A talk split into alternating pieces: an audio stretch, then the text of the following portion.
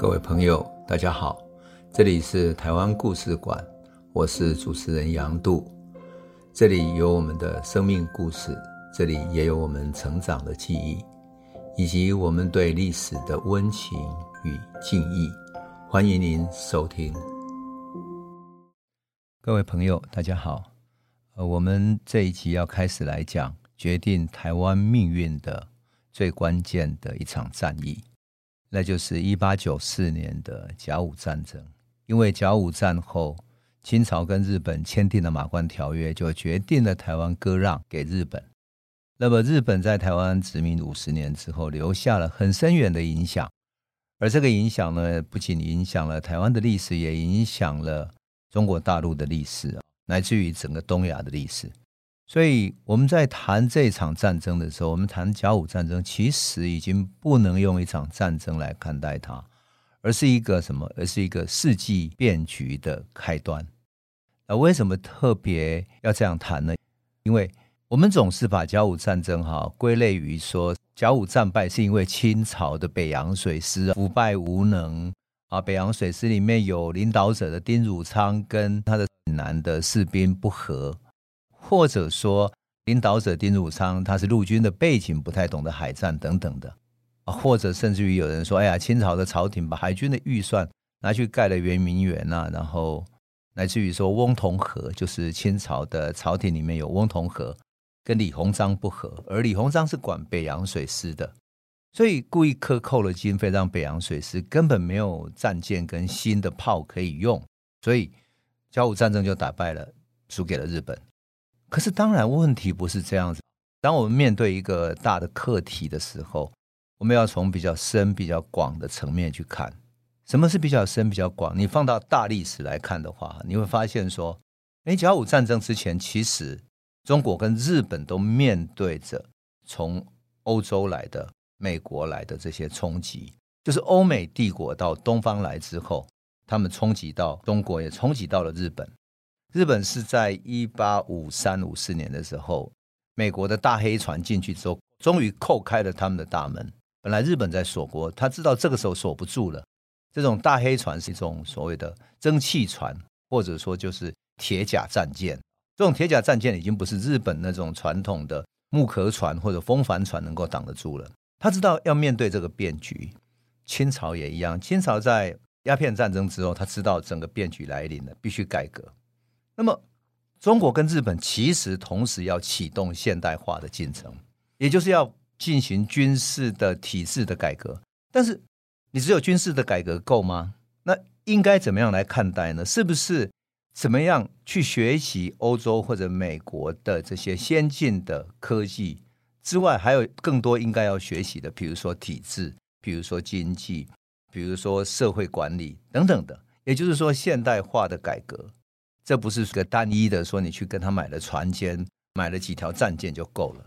因此，我们当讨论到甲午战争的时候，就不再只是能够用一场战争去看待而已，反而我们应该放大一个历史的视野来看。那么，放大历史视野是什么呢？就是要讲这个现代化进程里面，中国和日本怎么去面对西方的变局，怎么去学习西方的现代文明，而这种现代文明的学习过程到底碰到什么问题？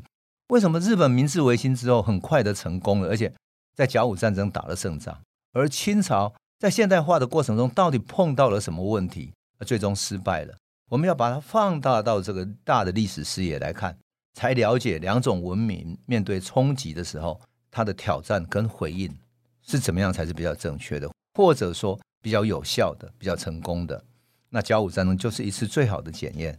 当然了，我想我还是要跟我们朋友说一下了。我们其实读历史啊，看历史，并不是为了说只是知道这些历史知识。我们真正想学的是什么？想学的是一种视野，就是一个眼睛。这个眼睛教我们怎么看清楚，在这个历史的变局中，他怎么因应，所以他成功了。而活在现代的我们，乃至于包括了我们自己，要怎么学习，才是能够真正学习到。他的精髓，他的精神的所在。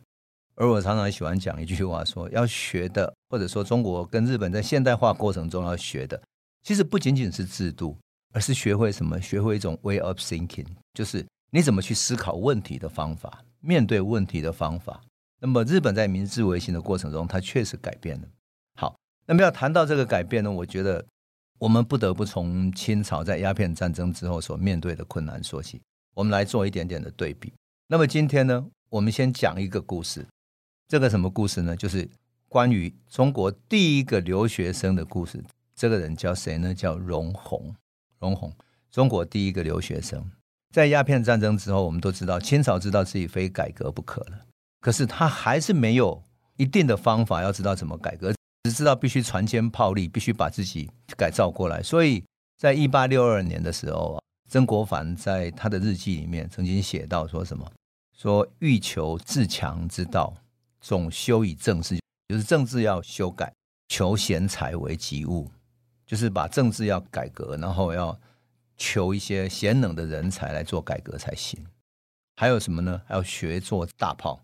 学造轮舟，学造大轮船，这个是他要下手的功夫。那么，所以为了求贤才，他到处请人推荐。很幸运的，这个求才若渴的曾国藩呢，得到了一个很好的回应。有人向他推举一个人，这个人就是容閎。容閎呢，是一个很特别的人，他是中国第一个留学生。他在一八四七年到美国去留学。一八四七年，距离今天刚好一百七十五年。而且容閎提出了一个想法，他说：“我们必须派出一些留学生到国外去学习真正西方的知识，而且要派出年轻的，就是八九岁到十几岁之间这些少年到美国去学习。因此，第一代的留学生在一八七二年，在容閎的建议底下呢，派出去了。一八七二年，距离今天刚好一百五十年。那么，我们回到容閎那个时代去看哈。”在一八四七年，他到美国留学的时候，你可以猜猜看，整个中国在美国的留学生有几个人？答案只有一个，就是只有他一个。但是他是偶然去到美国的。容閎是一八二八年出生在广东的香山，就是跟孙中山是同乡。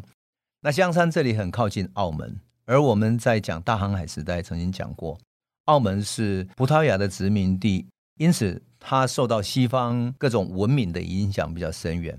我们当然也讲过郑芝龙啦，乃至于说澳门的传教士进到明朝之后，对于明朝皇帝的影响，来自于对明朝的知识分子引进的数学、天文学等等的，来自于有人引进的钢琴，这个很有趣。中国第一架钢琴就是从澳门这边引进来的。那澳门又是西方传教士聚集的地方，所以他得到风气之先。一八三五年，容閎七岁的时候。他从中山那里到了澳门，然后先后进入德国跟英国传教士办的学校，他接触到了西方的教育跟思想。一八四六年的时候，他的一个美国的老师叫 Brown，Brown 突然宣布说他想回国了，可他对这所学校的学生又很有感情啊，于是他想说，那可不可以我带几名还不错的学生到美国去读书呢？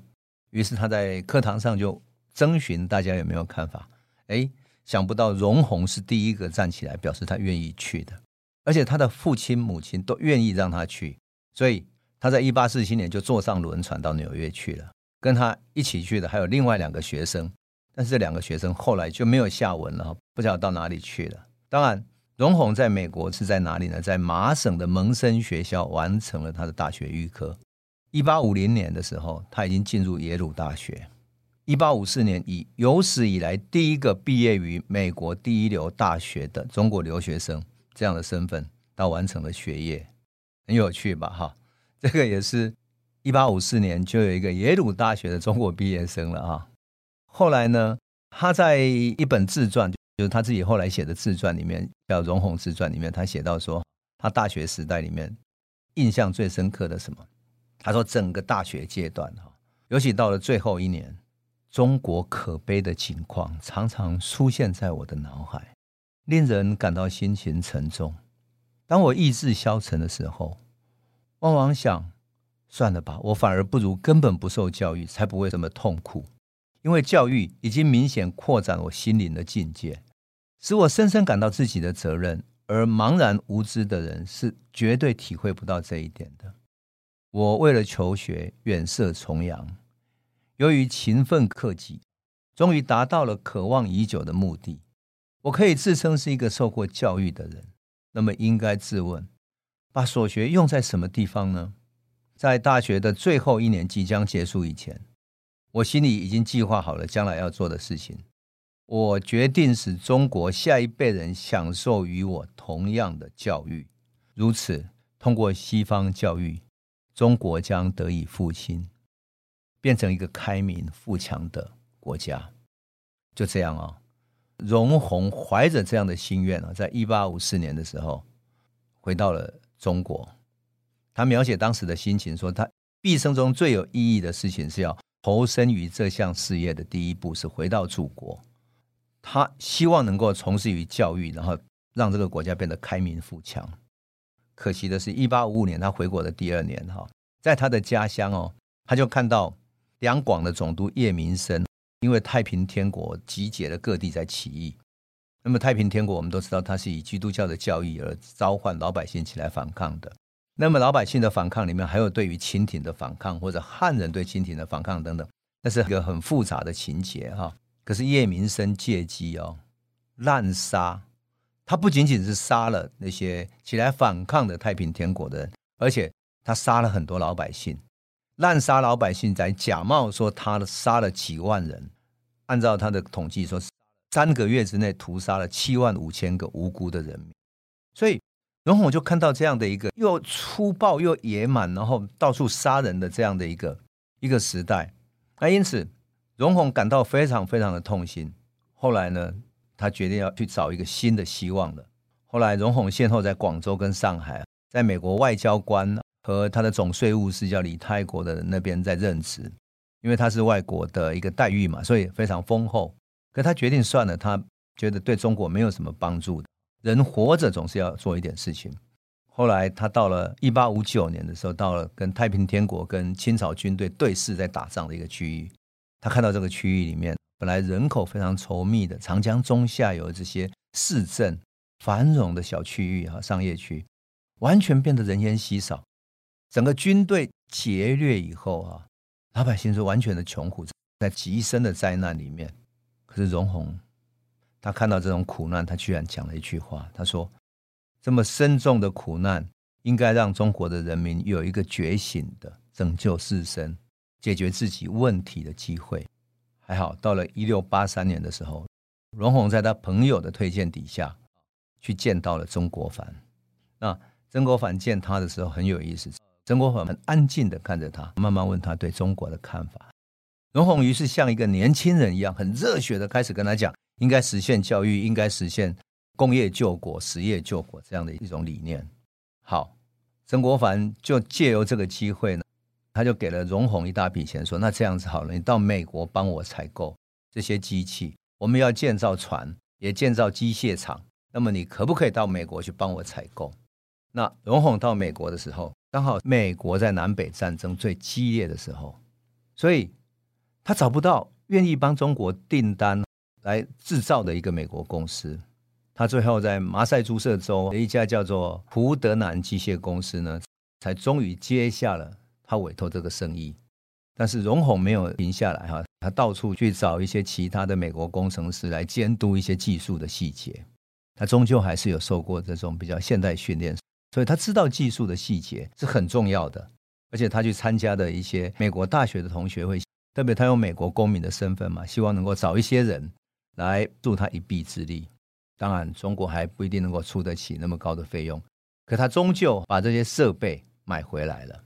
他把这个设备运抵到上海的时候，哈，设在江南制造局内，然后请曾国藩去参观。